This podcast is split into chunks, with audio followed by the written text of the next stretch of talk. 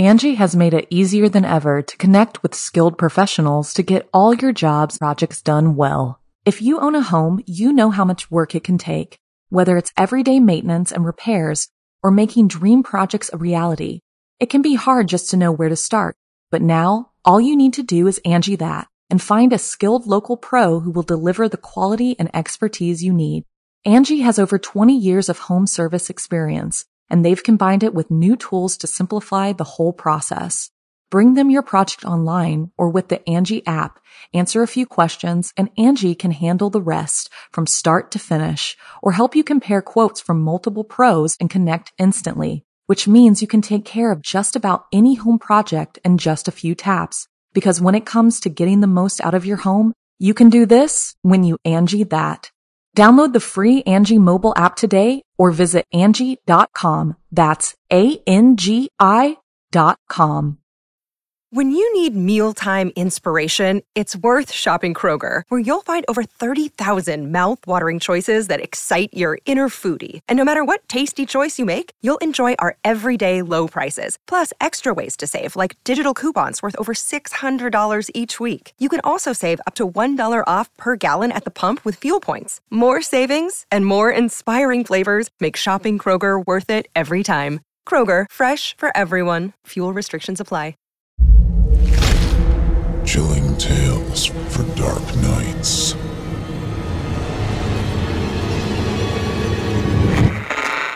Want to make sure you never miss a Chilling Tales for Dark Nights video again? Be sure to subscribe and hit that bell to turn on notifications.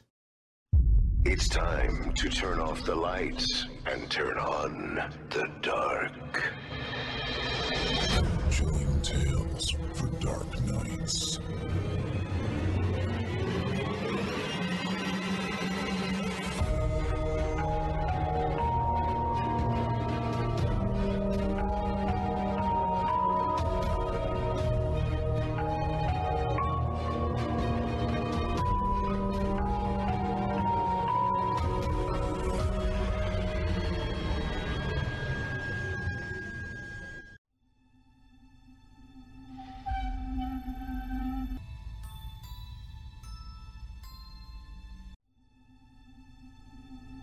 Good evening, listener.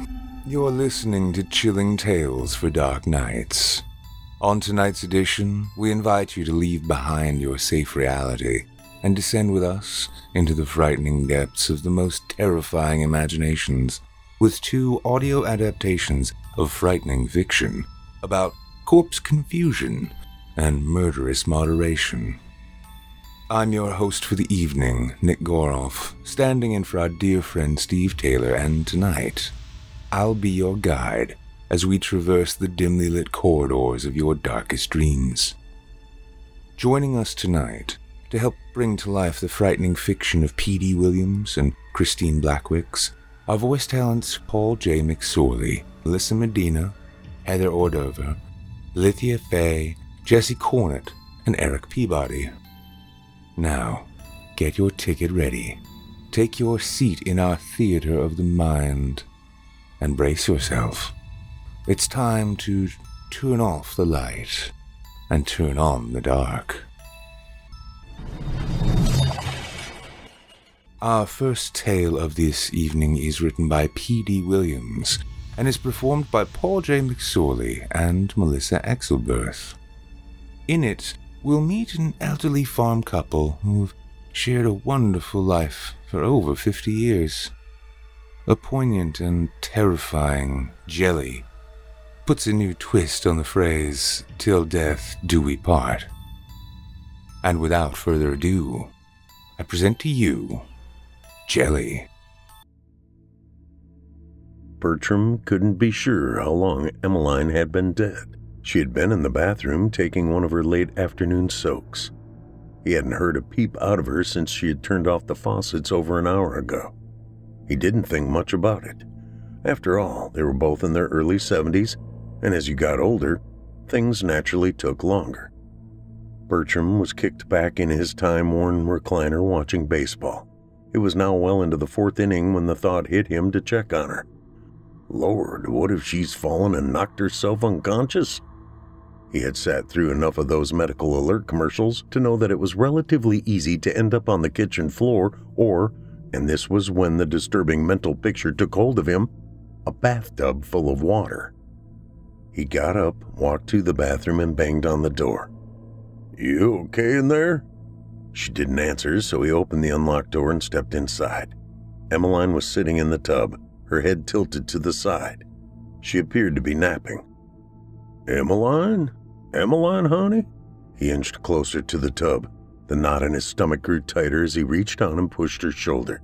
She slumped down to the water line.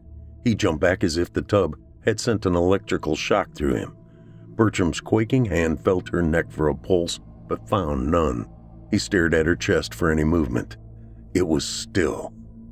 "Oh, Lordy, Lord, Emmeline? Oh, Jesus, no." He backed out of the bathroom until he bumped into the wall in the hallway. He turned and staggered to the living room and dropped down onto the recliner. Bertram was shaky and confused. Once he collected and arranged his thoughts, he realized that the first thing he needed to do was contact the authorities. He shut off the TV, turned, lifted the receiver of the landline phone on the small table next to him, and began dialing 911. Then the voice called from the bathroom. "Bertram, are you there?" He froze, his fingers still hovering over the one button on the phone's receiver. He reminded himself there were no such things as ghosts. He dialed the one, then he heard the waters stirring, followed by the faint sound of feet sliding over the tile floor toward the bathroom door. In his mind's eye, Bertram watched the doorknob slowly turn and heard the telltale creak of the door hinges. The wet footsteps squished as they dragged down the hall and toward the living room. Bertram laid the receiver on the table and stared straight ahead at the darkened TV screen. He could see his own reflection and the living room around him. His peripheral vision detected the form stepping out of the hall. He stayed focused on the TV mirror. He might lose what little sanity he had left if he looked directly at her. He panted as the body wrapped in a white bathrobe sauntered past him and sat down in the chair next to him. "Bertram, I feel funny," she said. "I hope I didn't have a stroke or something." Emmeline looked over to him. "Bertram, what's wrong with you? Look at me when I'm a-talking to you." Bertram worked up enough courage to swivel his head toward her like a wobbly animatronic. When he saw that his wife was very much alive and not some revenant haunting him, his body relaxed and his heart rate returned to near normal. "Baby?" he asked with more relief than fear. "God of Moses, darling, I thought you'd gone and died in the bathtub." "Died in the bathtub? What's gotten into you, you old fool?" She smiled and snickered at him. "You was in the tub for a while, so I went to check on you. You weren't breathing or moving or nothing. When I touched you, you slumped over like a loose fence post. Are you sure you're all right?" "Yes, Bertram, I think I might remember dying. I probably just fainted. Them new blood pressure pills Doc Melbourne has me on has been giving me the woozies. I'll call him tomorrow and get that straightened out." She shot a quick glance at the antique clock on the mantel and said, "Good gracious, would you look at the time? Have you eaten anything?" "Well, of course, Emmeline. The first thing I thought of when I figured you was dead was to go into the kitchen and stuff my pie hole." "Oh, Bertram," she mewed through one of the loving smiles he always found endearing. "You must be starved. I'll whip you up some fried cube steak and mashed potatoes." "Ain't you hungry too? You know how much dying can wear a body out." "Ha ha, ain't you a riot? You know, for some reason, I ain't hungry." "Well, how about you get on to bed and rest yourself then? I've got more of a hankering for a peanut butter and nanner sandwich." "All right then, I am feeling pretty run down. I'll see you in the morning." "I sure hope so." Emmeline got up from her chair, stood over him and kissed him on top of his balding head before heading off to bed. Sweet Jesus, how her lips are cold. A good half hour before even God himself was set to awaken, the rooster crowed. Bertram sat up in bed, rubbed his eyes, and swung his legs over the side. He drew in the familiar fragrance wafting in from the kitchen. Bertram loved the smell of freshly brewed coffee and bacon in the morning. He threw on some fresh overalls and made a beeline to his breakfast. He leaned over the stove in the kitchen and sniffed the frying pans that created what he liked to think of as the morning miracle. He poured himself a mug of hot black coffee and sat down at the small table by the kitchen window where he was greeted by the glorious sight of one of Emmeline's life-altering breakfasts. He was about to place the napkin in his lap when it dawned on him that Emmeline wasn't buzzing around the way she typically did. His stomach lurched at the thought that she may have passed out again. "Hey, honey, where are you at?"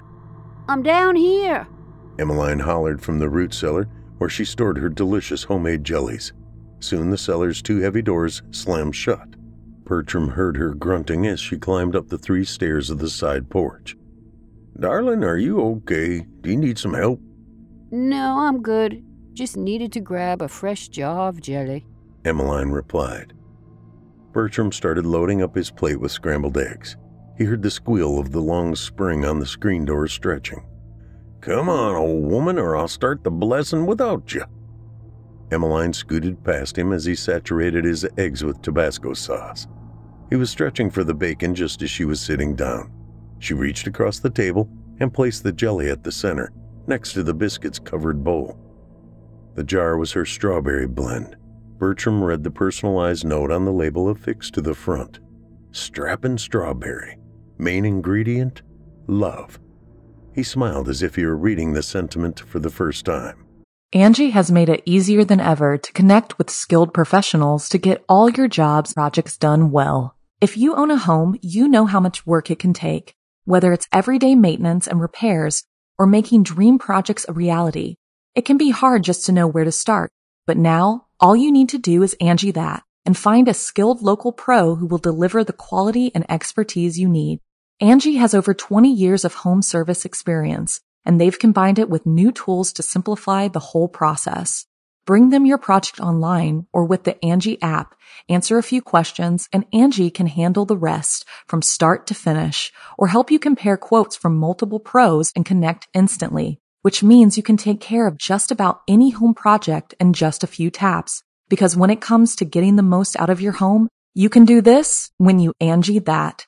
Download the free Angie mobile app today or visit Angie.com. That's ANGI.com.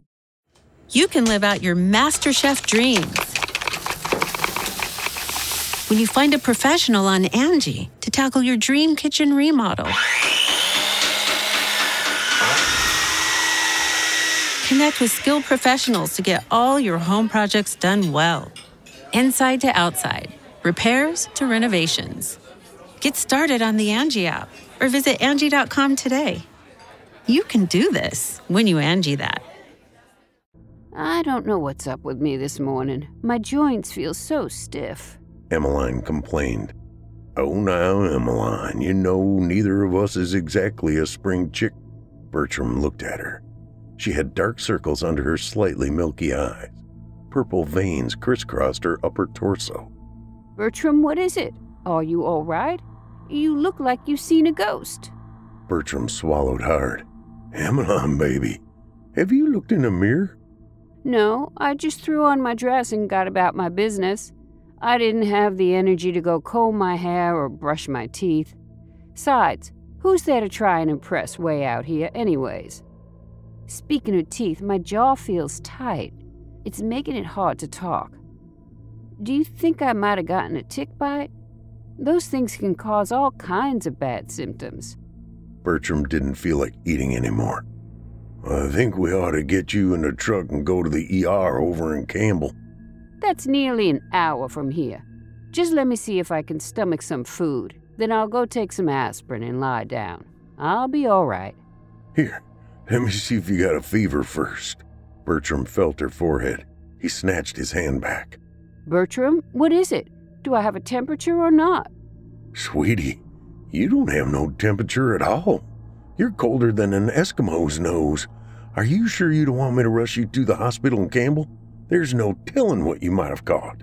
"No, I'm too tired to even walk out to the truck. Just help me get back to bed.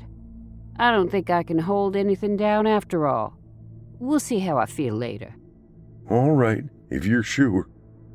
Bertram took her arm. He nearly yelped. It felt as if her arm had turned into an unyielding rubber.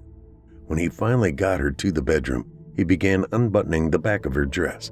He noticed it was damp, and her skin had a slight sheen to it. After he lowered her onto the bed, he covered her up and kissed her frigid forehead before heading to the living room to give all of this a good think. Throughout the morning and early afternoon, Bertram checked on her 4 times. Each time she was sleeping. Worn out by questions and concerns, he nodded off in the recliner. A while later, he awoke with a start and saw the early evening's faint shadows beginning to take shape on the living room's wall. He had drifted off earlier in the afternoon, which meant Emmeline hadn't been checked on for hours. Bertram gave a slight grunt as he hauled himself up and out of his chair. He was just beginning to get acclimated to alertness when he heard a gurgling voice cry out from the back bedroom. "Bertram!" Her voice sounded like it was underwater. Bertram was running down the hall when the odd smell hit him. It was like rotten fruit and spoiled meat. He charged through the bedroom door, flipped on the light switch, and blocked his howl with his palm. "Bertram," she asked, "do I look odd to you? I feel different from this morning. What do you think's going on?" Bertram had no response for the waxy corpse sitting on the edge of the bed. Then his attention shifted to the stomach-churning stench emanating from the thick pus oozing from the popping blisters covering her reddish body. "I feel sick. Will you help get me to the bathroom?" Bertram stood there, gawking at her. He didn't know if he should run screaming from the house or call an ambulance. "Bertram, help me," she pleaded. He walked to the bed. Emmeline held up a waterlogged arm, and Bertram grimaced as he took hold of it. He began lifting her up to a standing position and felt the top layer of her skin slip a little. His repulsion made him pause. "Bertram, get me to the toilet." It was enough to snap him back. After helping Emmeline up, he stepped back a bit, but held his arms out to catch her if she fell, though he dreaded having to touch her again. Once he had directed her into the bathroom, she shuffled toward the toilet. She bent forward slightly and vomited up copious amounts of blackish blood and small chunky pieces. Feeling his own gorge rising, Bertram said, "I'm so sorry," as he dashed from the bathroom and out to the side porch where he did some puking of his own. As he was finishing, it gradually dawned on him that he had left his ailing wife alone in the bathroom dealing with her own fear and discomfort. Wiping his mouth with the back of his hand, he composed himself as best he could and ventured back inside.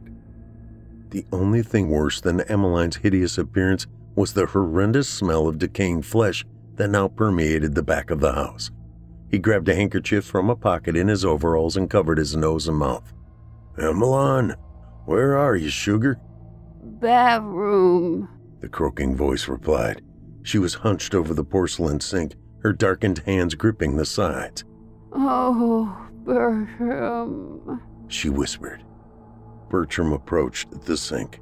He couldn't see Emmeline's face. Her oily hair had fallen forward over her brow. Bloody teeth clogged the drain. "I think we might be looking at more than some tick bite or fainting spell." The conclusion he was coming to unleashed a bevy of goosebumps all over his body. She wasn't merely ill. She was a withering corpse. Bertram had seen enough dead farm animals. Emmeline was just as gone as they had been. He had no idea what to do, think, or say. Then the small crumb of rationality told him that the first thing he needed to do was become more practical. Crying in confusion would not help. He could no longer think of Emmeline as his beloved high school sweetheart and wife of over 50 years. She was now a body he had to deal with. His first course of action was to get her out of the house. "Emmeline, sweetness, let's get you on the porch. I think we both could use some fresh air." She remained still at first and then made 4 small turns to her left until she was facing the bathroom doorway. "You want me to help you?" Bertram asked. He was relieved when she didn't answer. Once she made it to the porch, Emmeline managed to bend her knees enough to lower herself down onto one of the rocking chairs. Bertram attempted to conceal the look of disgust on his face about her joints, loud cracking as she sat down. Foamy blood leaked from her mouth and nose. "They say there's dignity in death," Bertram thought, "but there ain't nothing dignified about my wife right now." He felt the need to cover her wretched body with something. Sugar, would you like a blanket? Emmeline nodded ever so slightly, her neck making the cringe-worthy cracking sound again. Bertram pulled in a deep breath. Holding on to it for as long as possible, he jogged to the bedroom closet for the blanket. Once he was back outside, he tenderly wrapped the blanket around her and sat in the other rocking chair. Neither said a word. They stared out across the yard at the fading springtime sun as it slid softly and colorfully behind the tree line. Bertram rocked back and forth. He tried desperately to direct his mind toward any other place but the porch he was sharing with the dead woman. Bertram let his gaze wash over the front property, corralled by a long stretch of wire fencing. He was rapt as he took notice of the straight rows of neatly planted corn. They reminded him of a battalion of soldiers standing at attention. God, how I loathe the country life. It surely does agree with me. But the merciful distraction dissipated as his thoughts circled back to Emmeline. He recalled fondly the acreage portion that she had claimed, the magical place that ran along the north side of the house that gave the fruit bushes their first breath of glorious life. She used the berries she grew to create her wondrous and delectable delights. His lips trembled as he remembered the unique labels she made for each jar. She'd give each flavor a catchy name, like Big Bad Blueberry, Betcha Like'em Blackberry, or Really Red Raspberry. And just as she had done on the label for the strawberry jelly she had served at breakfast, she always finished out the stickers with the affectionate phrase, main ingredient, love. As the hours wore on, Emmeline's wet breathing slowed. Her once bold eyes grew dull and distant. Despite his effort to stay awake with her, Bertram eventually fell into a deep and uneasy sleep. He was so drained that he slept past the rooster for one of the very few times in his adult life. He was awakened by a loud buzzing. Emmeline was still gazing well past nowhere. Her eyes had receded deep into their sockets. The buzzing that Bertram heard was the numerous flying insects rushing in and out of her open mouth, invading her nose and ears. Her greenish body had bloated. It looked as though her stomach was set to burst. Due to the grotesque swelling, her blanket had slipped off.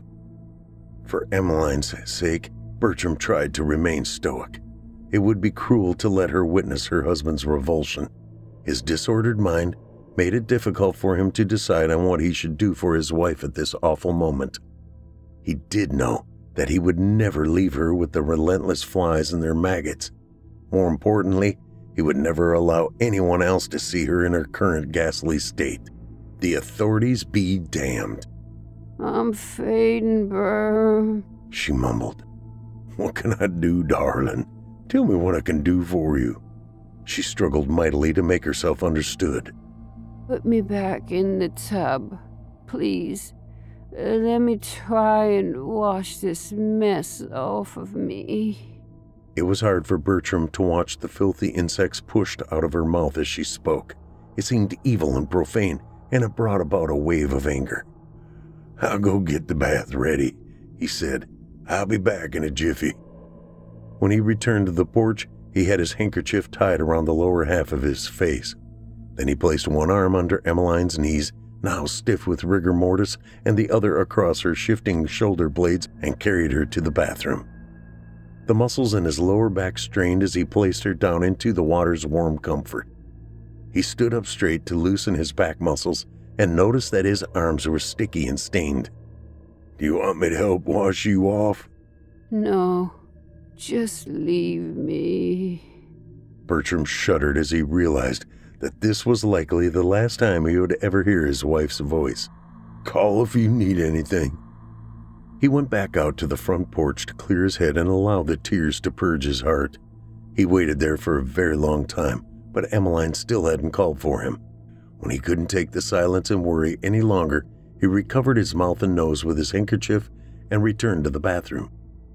Emmeline was slumped over, just as she had been the first time he found her. Her skin was turning black, and there was a slimy film on the surface of the water. Worse yet, her body was beginning to liquefy. The odor that rippled through his mask was the worst by far. Bertram opened a window and then bolted back outside to retch. Lord, please help me. What in the world am I gonna do? He shouted, but heaven was silent. Should he now call the authorities? And if he did, what would he tell them? What might they make of his wife's decomposed body? Would they think him a ghoul and lock him away?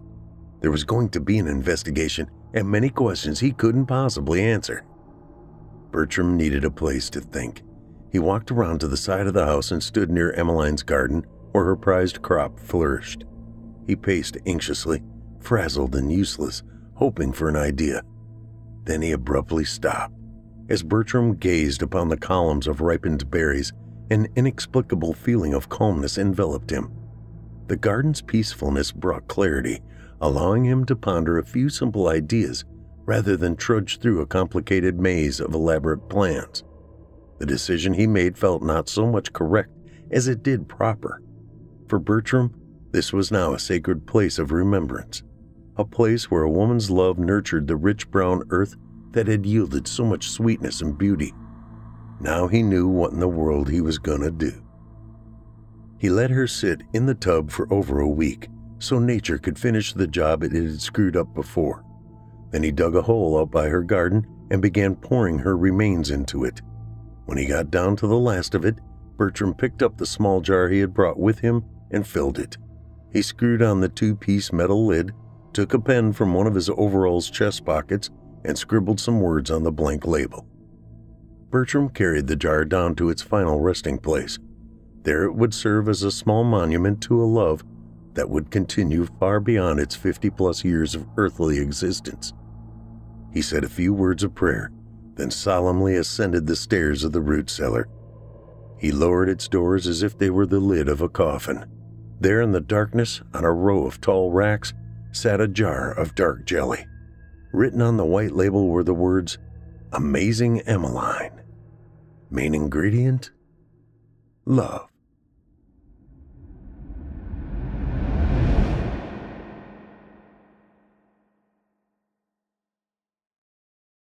I hope you enjoyed Jelly, as written by P.D. Williams and voiced by Paul J. McSorley and Melissa Axelberth. You can read more from P.D. Williams throughout our YouTube channel and podcast episodes, as well as on his author profile with us at creepypastastories.com. Just search for Williams in the search bar. That's Williams. To find more of his terrifying tales and ways to follow him on social media. Voice actor Paul J. McSorley's talents can be found on our very own Chilling Tales for Dark Nights YouTube channel, as well as on past episodes of the Simply Scary podcast. You can also keep up with him weekly on his show, Fear from the Heartland. Capture the magic, or the madness, from the very beginning, and check out his show today. You'll be glad that you did. And after you drop by, don't forget to let him know you heard him here on the show. Voice actress Melissa Axelberth's vocal talents can also be found right here on our very own YouTube channel, as well as on her website, MelissaAxelberth.com. Our second tale of the evening is written by Christine Blackwicks and performed by Melissa Medina, Heather Ordover, Lithia Fay, Jesse Cornett, and Eric Peabody. In it, we'll meet a woman cleaning out her grandmother's house who finds a pan, and with it, sudden culinary expertise, much to her friends and family's delight. That is, until she feeds them to death. Now, without further ado, I present to you The Transfiguration of Consumption.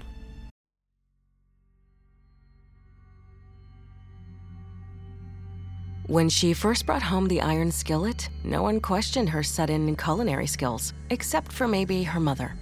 Honestly, Katrina, I don't understand what's gotten into you. I've never seen you express one whit of interest in food. It was also her mother who commented on her weight. Honestly, Katrina, with all these fancy meals you effortlessly whip up, I don't know how you stay so skinny. Do I need to worry about an eating disorder? She patted her stomach. I swear. These extra 5 pounds are all on you. And her mother, who months later lamented, Honestly, Katrina, you look downright skeletal. It's like your weight is sloughing off on me. Frankly, she paused, lowering her voice. It's like you are plumping us up like chickens. Maybe consider lightening the feed." She winked. "In the meantime, be a dear and warm us up a little of that bourguignon from last night." Katrina stared down at the overly rouged cheeks. Her mother was too still to be sleeping. This coffin, the third she'd bowed over in as many months. Her eyes were too numb for tears. Her heart was too hollowed out for pain. The cathedral doors opened, liberating a breeze that whispered against her cheek. Her mother's voice caressed. "Honestly, Katrina, I think you fed me to death." 6 months earlier, when her grandmother died, it fell to Katrina to clear out her house so it could be put up for sale. With her part-time job as a waitress and full-time job as an aspiring illustrator, everyone in her family assumed she had the free time to make it happen.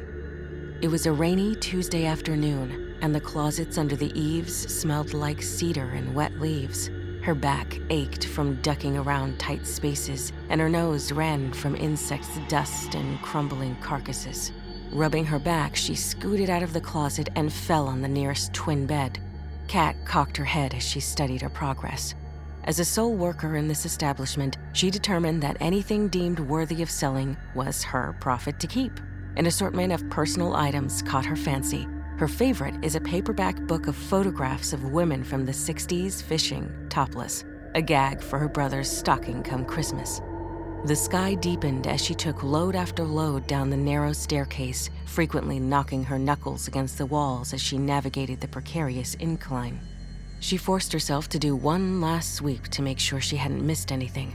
Flashlight in hand, she commenced an inspection of the upstairs attic room. The temperature had dropped, and she shivered.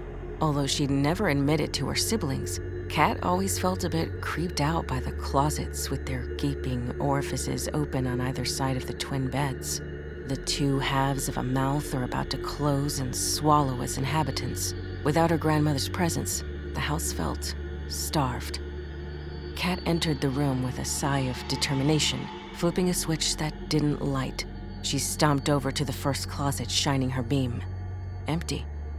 Kat pushed the tapestry of the other closet aside, mind contemplating takeout options. A patch of shadow glimmered when she swept the light along the dark, recessed corner. Frowning, she scurried under the flap to take a closer look. She crouched down. The light stuttered off an object she'd missed. She crawled to the spot, positioning the flashlight to shine into the corner. Reaching out, she touched cool metal. She wrapped her hands around the outstretched length and tugged. It clanged against the boards as it bounced over to her. The heft, too much for one arm, had her dragging it while she collected her flashlight and fell back onto the room's carpet. She took a breath, studying the object on her lap. A cast iron skillet. Light from her torch absorbed into the flat, black surface and reflected back a kaleidoscope of color. When she turned over the skillet, property of KOOC appeared stamped on the metal. Hunger Nod. An odd name. She looked forward to looking it up on the internet when she got home. Could she cook tonight? Her mouth watered as her mind rifled through various concoctions. Then she laughed, remembering the failed romantic dinner she'd burned for her ex. She cradled the cold metal to her chest. An idea was forming around a simple grilled cheese. Her belly gurgled, and she hauled her find down the stairs. As she locked up, she planned her list for the store. When she got home, she knocked on Barry's door. He lived a couple of units over. "Whoa, this is a surprise," he grinned. "I'm making dinner. You interested?" His smile deepened. "Kit Kat, I've never known you to cook. Is this a euphemism for something more nefarious?" Kat rolled her eyes. "Maybe if we're lucky, but I'm serious about the food. You in?" "How can I refuse?" He ran a hand down his thick braid. "What can I bring to drink?" At the deli, she picked up a loaf of uncut multigrain bread, blue cheese, smoked uncured bacon, beefsteak tomato, basil, and a sweet onion she planned on caramelizing in honey and butter. "You wouldn't have a pale ale or IPA?" "My, you are full of surprises this evening. I'll see what I can do and be right over." Kat became enchanted with the thrill of something new, like a mysterious aubergine door or a persimmon rose to birth a fairy princess. Elements of spice, herb, and an ingredient called to her. Rufescent threads of saffron, pearlescent sheets of spring onion, or the transfiguration of gray meat to bronzed perfection lured her like a sailor to the sea. She started with easy meals like exotic scrambles, but soon found herself crafting soups and complex sauces. With increasing frequency, her table was full of friends eager to share her creations. Barry was the first to offer up his belly as an official taste tester, but he certainly wasn't the only one. Her mind processed ingredients, diet preferences, and allergies with the efficiency of a calculator computing algebraic equations. She conspired with 3 different bakers, knew a local butcher by name, and became friends with the owner of her favorite farmers market stalls. All found their way to her table. Katrina worked in a frenzy, painting, cooking, and hosting, so much so that weight started to melt off her frame regardless of how decadent her meals were. While she didn't obsess over her weight, her mother did enough of that for both of them, she dreaded the endless discussions that weight loss inevitably curried. She found herself digging through her closet for items that hadn't fit in years. One night, as Kat fell into her nest of a bed, in that delicious in-between place before falling asleep, she concocted a muffin recipe.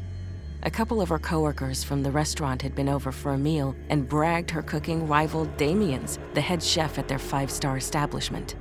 Ever since she'd heard the rumors, he'd been harassing her to bring something. The problem was, her real inspiration revolved around things that could be cooked with the black pan. Yet a breakfast muffin evoking the seasons percolated as she fell asleep. Dissipating into an endless abyss of night, she floated in darkness without time until sweat bathed. She awoke. She stumbled into the kitchen to make coffee and discovered a strange item sitting on top of her stove, a muffin tin. The shade was so dark it sucked the sunlight from the room. She ran her fingers around the smooth, opalescent surface. Lifting it took 2 hands, and she read the same strange imprint on the bottom, property of KOOC. Upon bringing the frying pan home, she searched briefly on her computer, but couldn't trace any company information about the brand name. She'd lost interest. Now, though, somehow she'd inherited a companion piece, probably a gift from Barry. He had a key to her place and the wherewithal in both time and resources to find other pieces from the set. She grinned and threw on her coat and shoes, eager to rush to the store. Her seasons of change muffin wouldn't make itself.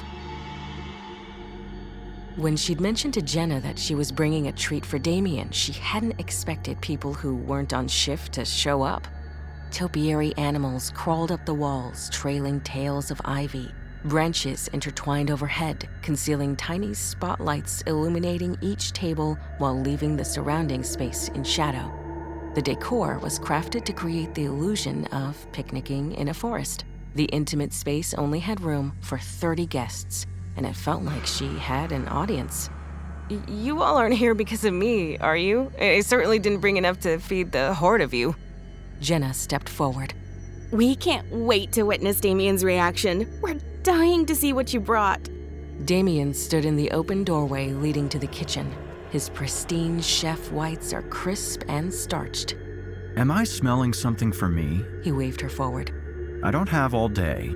Kat sat her bag down on a verdant velvet settee and carried her basket over to him. She peeled off the kitchen towel, revealing the still warm muffins. The crown was slightly pink, enhanced with a speckled blush glaze. I think it's best to take a bite, incorporating the top of the muffin to the very bottom. The room fell silent as Damien picked one up, inhaling deeply. He opened his mouth wide and took a bite. His eyes closed. Kat laughed. I know, right? What is this? Damien asked after he swallowed. An idea I had before I fell asleep last night. I wanted all 4 seasons in one solitary bite. It starts with summer? A strawberry basil glaze? He asked. Yes, and I used almond flour and paste to make the first half of the base to illustrate the nutty warmth of fall. And, he continued for her, the traditional bite of sour apple pieces rolled in cinnamon represents winter in the center. Followed by coconut flour infused with rhubarb to symbolize spring. He appraised her. I have to have the recipe. Did you use a particular pan? You have no idea how particular, she thought as she remembered the mysterious delivery left on her counter. I did. Any chance I could borrow it for our Mother's Day brunch? These would be a highlight. Kat flushed with pleasure at the compliment. Sure, but I want my name on the menu and a table for me and my mom. Done. He moved to go, but turned back to gently pry the basket from her arm before making his escape back into his lair. They sat in a window seat framed in fresh flowers, her mother elegant in pearls and a cream sheath. Kat observed her closely as she bit into the muffin. For a brief moment, her mother's gold-flecked eyes widened. Kat couldn't wait any longer. And? Magical. Her mother licked her lips. It's as if I traveled the globe in one bite. Damien's quite the catch. Have you considered dating him? Damien didn't come up with the recipe. I did. Kat pointed at the menu. Look, I even have a chef credit to prove it. She ground her teeth to keep a neutral expression on her face. Honestly, Katrina, you're telling me you're a chef now? What happened to illustrating? Her mom smiled as she said it, but there was an undercurrent of mirth below her words. I'm still an artist, only my subject matter has metamorphosed. Kat willed her eyes not to roll. Why am I not surprised? Her mother kept picking at the pastry, tearing bits and eating them. So, what is it now? Portraits of food. You should come over and I'll show you. Kat wished her mother would join her for a meal and look at her work. Her mother gazed at her candidly. Katrina, should I be concerned about your fixation on food when you look skinnier than I've seen you in quite some time? Are you eating? Obviously, Mom. I couldn't create recipes without tasting them. I think I finally found my passion. I'm glad to hear that. She glanced down at her plate, the muffin gone. I can't believe I ate the whole thing. What has gotten into me? You came up with that? Kat grinned.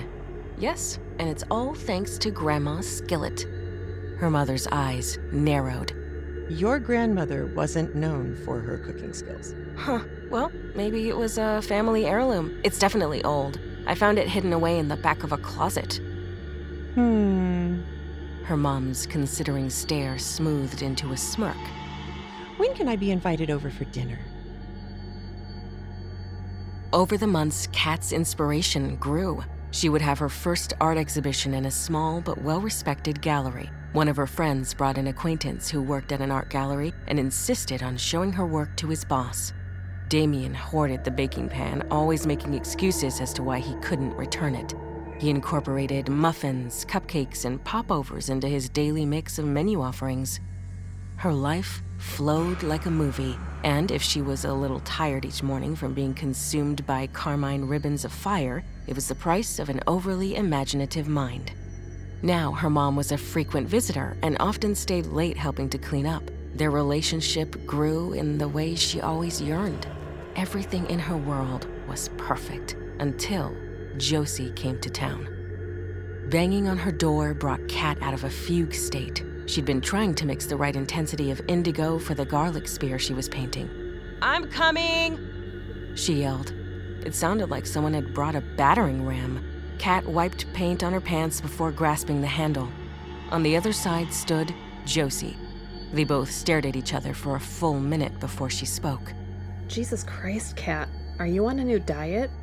Josie, this is unexpected. Her ex traveled for work. Enough that it had impacted their relationship, and after 2 years of dating, they broke it off. Josie reached out and touched her collarbone. Seriously, Kat, it looks like you're going for heroin chic. She tamped down the warmth that trickled from that touch. Kat pulled back. I'm fine. I'm only in town for a few days. May I come in? Kat opened the door wider and gestured for her to enter. Josie stood in the middle of the room, looking at the paintings stacked against the wall. What happened to your furniture? I moved it. I needed the space. I can see that. Josie frowned, her perk nose twitching in a way that made Kat always think of soft, fluffy rabbits. I stopped by the restaurant last night. I'd read about Damien's pastries in the paper. It didn't sound like his style, so naturally I had to see for myself. The crab center with the aioli glaze was enough to make me come. Jenna told me it was you who got him started. Me, or possibly one of the pans I found when cleaning out my grandma's house. I was sorry to hear she passed. Yeah, me too. Can I offer you something to drink? Kat chose to speak her mind once they'd settled into the table, both with infused iced teas of nectarine and fresh mint. So, what brings you by? It hurt to see Josie and know she wasn't hers anymore. After talking to Jenna last night, it seemed like a lot has changed. I tried calling, but... Kat chuckled. Yeah, I'm constantly misplacing my phone, and I've turned off the ringer, so I'm not interrupted during a creative spell. A key sounded in the lock, and they both jumped. The door opened, and Barry strolled in, arms full of groceries. Kat went to help him. Barry glanced from Kat to Josie. Sorry, I wasn't aware you had company. I didn't want to disturb your work. He tilted his head. Josie. Hey, Barry. Josie's tone cooled. I'll leave you to it then. Dinner at 8 tonight? Perfect. Kat could cut the awkward tension in the room with her palette knife. Thanks for shopping for me today. She gave him a peck on the cheek to annoy Josie. He shot the peace sign to Josie before heading out. What is going on here? Josie demanded. What do you mean? You don't get to walk out of my life and then walk back in and be all judgmental. Kat, are you blind? The man looks morbidly ill. Kat shook her head in confusion. You should be buying him groceries, not the other way around. Is he sick? Taking too many drugs? You know he's in recovery. Are you sure about that? Of course I'm sure. He's my friend. I see him every day. He helps me with dinner. He's been present in my life, unlike some people. Josie studied Kat. Okay, I guess I deserved that. But this has been hard on me too. She reached out her hand to touch the tips of Kat's fingers.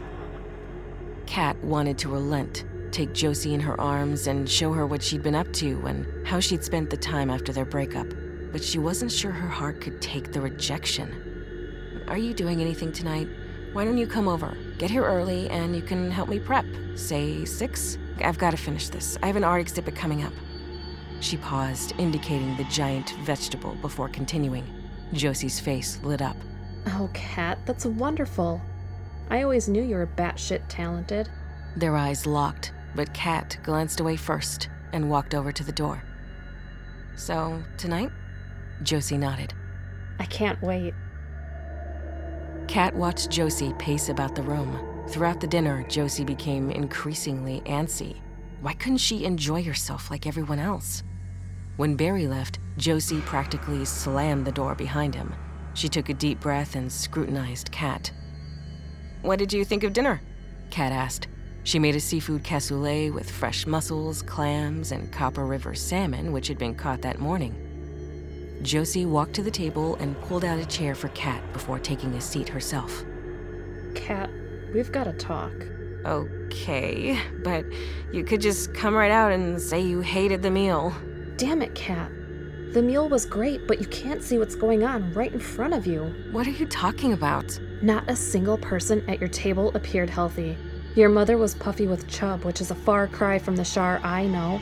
Barry looks like he's close to turning sideways to waddle through your door, not to mention his skin is sickly and sallow.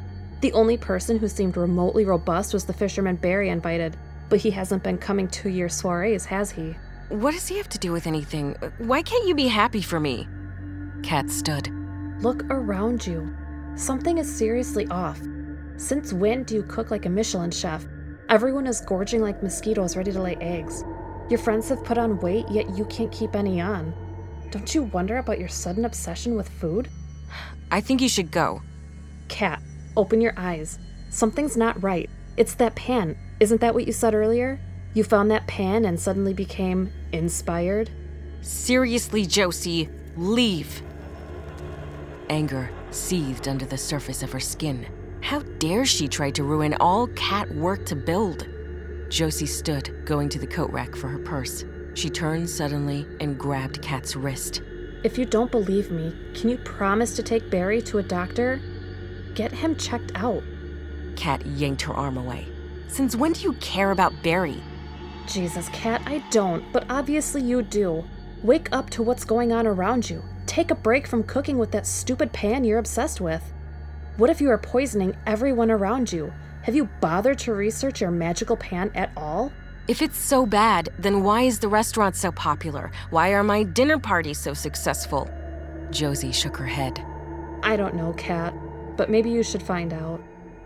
Damien died first, a sudden cardiac arrest. When he collapsed, he was pulling her pan out of the oven. The skin melted off his face like butter before anyone realized he was down. His casket was closed. Unable to stomach stepping foot into his restaurant, Damien's sister hosted the wake at her home. Mira was his behind-the-scenes business manager. Kat had never met her. She found Mira sitting in her kitchen, head clutched between her palms. I'm so sorry about Damien. The words fell flat. Her grief was all-encompassing, but her expression of it felt as meaningless as sentiment written on toilet paper. Mira glanced up. You're Kat, right?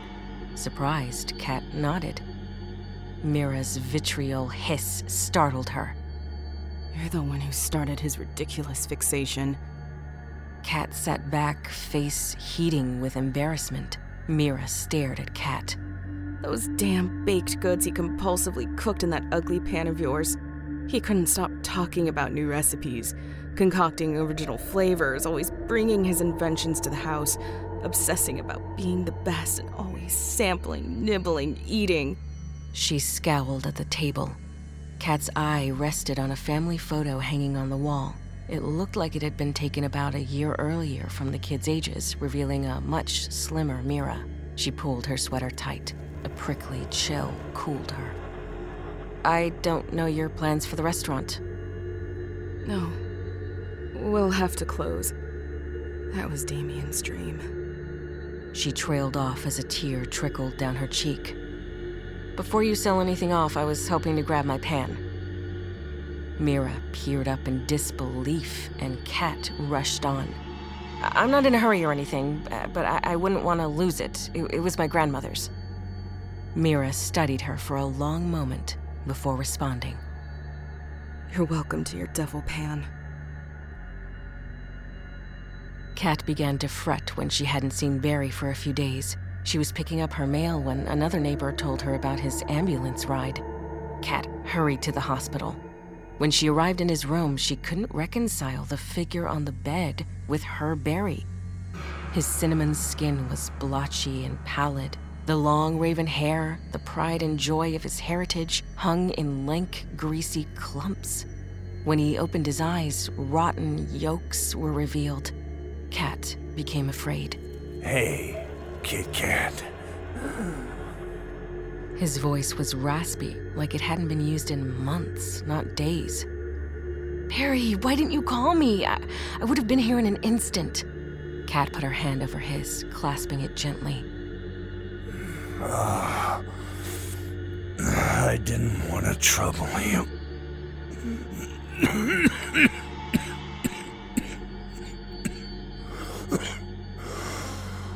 He gasped a dry cough. What happened? A sad smile touched his lips. Guess my hard living in the old days caught up with me. But you're not old. Apparently, pancreatic cancer isn't picky about your age. Oh, Barry, no. Tears burst from her eyes. Don't you worry. I'm going to beat this. I just need a little TLC. Maybe you could bring some consommé. That will fix me right up. Kat desperately wanted to believe him. She chopped, simmered, and poured all her love into the broth, but it didn't fix him up. Barry was dead within the week. After her mother's funeral, Kat gutted her paintings. She took a knife from her butcher block and stabbed at the swollen fruits and burgeoning vegetables. The air in the apartment became viscous with the rancid decay spilling from their seams, redolent of the sulfur from her nightmares. She snapped the wooden frames across her knees, utilizing a mallet when the bruises became too much. When she was calm enough to think, Kat moved to her computer. She couldn't shake Josie's words ricocheting through her head. Had she poisoned the people she loved? She needed to find a way to jettison the pans and stop this from happening to anyone else. At first, she thought she might be able to melt the metal, but the internet informed her that without a forge, it wasn't possible. She grabbed Barry's keys off her counter. She owned a vintage bottle green Ford Thunderbird. His brother lived in another state and asked Kat to keep an eye on his things until he returned. She stopped at a hardware store to pick up a sledgehammer and work gloves on her drive. It took two trips because of her weight. When she got into the car, she opted for a remote beach that Barry had introduced her to a few hours away. All through the trip, her gut raged and screamed with hunger. Everything from seared scallop coq au vent and an innovative take on gâteau Saint-Honoré assaulted her mind. She visualized Barry's unnatural eyes, her mother's unrecognizable face, and Damien's closed casket to keep herself from driving to the grocery store and heading back home. When she got to the beach, the waves blended with the sky and shore in one monotonous shade of gray. The wind blew, shoving against her as she hauled the pans out of the car to the dead logs scattered at the high tide line. It took some time to break down the baking instruments into shards she felt small enough to toss into the ocean. The brittle metal proved no match for her grief. Rain fell from the clouds, making the hammer and shards slick. She often missed her target. She had to sit down and rest several times, her arms burning with unaccustomed effort. As the sky darkened and the tide rose, her hunger finally abated. Piece by piece, she hurled the remains into the crashing sea, repeating the names of those she lost, promising never to forget. Afterwards, she slept dreamlessly in the car, exhaustion pulling her down as surely as the tide sucked the skillet and muffin tin remains. Kat woke with surprise. She was amazed at how the sun brought out the blue-green of the sea, the khaki of the sand, and the cerulean of the sky. Her hands itched for her paints, reminding her of the work she'd shredded at home in a flash. She considered the pieces hanging at the gallery, all the pieces sold. Her stomach grumbled. She frowned, losing the ephemeral thread of thought. Instead, the neon brilliance of the 24-hour drive-in chain down the road took its place. She started the car and drove off, the ocean in her rearview mirror. Nathan watched the dirt swirl as he kicked at the small shells littering the beach. His mom's boyfriend was okay. He didn't give him $5 to buy something at Larry's Gas and Guzzle. However, knowing they were trying to get rid of him made him feel like he was being paid to leave, which tainted the fun of spending. He often wished he had a brother or sister to boss around. Heck, he'd even take being bossed if that was what it took not to be lonely. His Converse left prints in the wet sand, and he was about to turn around when something caught his eye. He saw an unusual black pebble sticking out of the sand. Squatting down, getting on his hands and knees, he dug around the object until he discovered it wasn't a rock at all. It was a toy soldier. Further along the shore, he spied little dark objects peppering the strand. He ran along the shoreline, collecting as many as he could. He pulled his red sweatshirt into a basket, using it to collect his find. When he could no longer outrun the waves, he wrapped the bundle tight against his chest. He walked up the beach to the soft, dry sand where grizzled seagrass grew. Sitting on a slight slope, he studied his treasures. The obsidian figures were made of a heavy, dark metal that twinkled with different colors depending upon how he turned them in the sun. These were unlike the cheap green soldiers his friends had. He boasted that both men and women posed not only with weapons, but like real people taking their leisure. Each soldier was intricately designed with fine details, like the creases around one man's eyes or the delicate ash dangling from a half-smoked cigarette, none of them had the same face.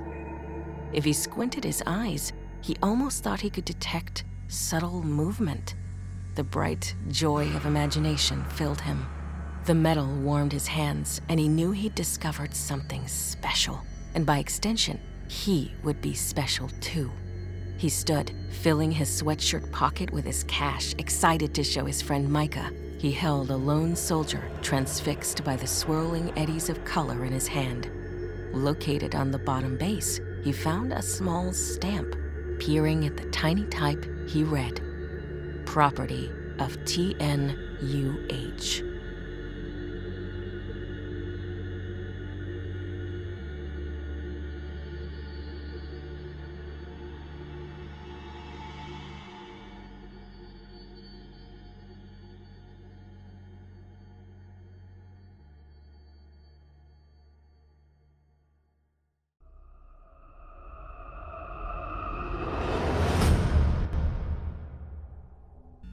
I hope you enjoyed The Transfiguration of Consumption, as written by Christine Blackwicks and performed by Melissa Medina, Heather Ordover, Chilling Tales for Dark Nights newcomer, Lithia Fay, Jesse Cornett, and Eric Peabody. Voice actress Melissa Medina's work can be found on the official Chilling Tales for Dark Nights YouTube channel, as well as her website, HearMelissa.com. That's HearMelissa.com. Heather Ordover can be found on the amazing Craftlit podcast, as well as on our channel. That's Craftlit. All one word, folks. If you enjoyed Mr. Peabody's performance, you can hear more of him on the Chilling Tales YouTube channel, where he holds the second-place championship title for 2019's Evil Idol competition, as well as recently becoming the new host of Horror Hill. You'll also find more of his work at his website, www.vikingguitar.com. And if you enjoyed Mr. Cornett's performance, you can hear more of him on the No Sleep Podcast, where you can hear his vocal performances as well as production. Now, our weekly descent into the depths has just about come to a close, but before we go, I'd like to take a moment to thank you for joining us tonight, and remind you to take a moment to stop by our iTunes page and leave Chilling Tales for Dark Nights a 5-star review and a kind word. And follow us on Facebook, Twitter, and Instagram if you haven't already. And of course, subscribe to us on YouTube, where you can find an archive of our work going back to 2012. And consider signing up as a patron at our website, ChillingTalesForDarkNights.com, to show your support and get all of our content ad-free. I'm your host for the evening, Nick Goroff, and it's been a pleasure. Tune in again next week, when we once again turn off the lights and turn on the dark.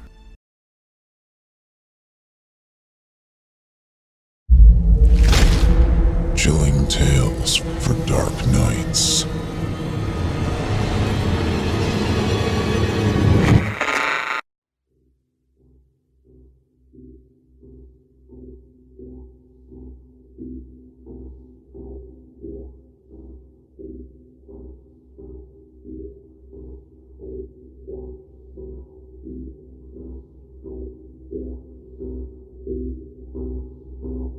Angie has made it easier than ever to connect with skilled professionals to get all your jobs projects done well. If you own a home, you know how much work it can take, whether it's everyday maintenance and repairs or making dream projects a reality. It can be hard just to know where to start, but now all you need to do is Angie that and find a skilled local pro who will deliver the quality and expertise you need. Angie has over 20 years of home service experience, and they've combined it with new tools to simplify the whole process. Bring them your project online or with the Angie app, answer a few questions, and Angie can handle the rest from start to finish, or help you compare quotes from multiple pros and connect instantly, which means you can take care of just about any home project in just a few taps. Because when it comes to getting the most out of your home, You can do this when you Angie that. Download the free Angie mobile app today or visit Angie.com. That's ANGI.com.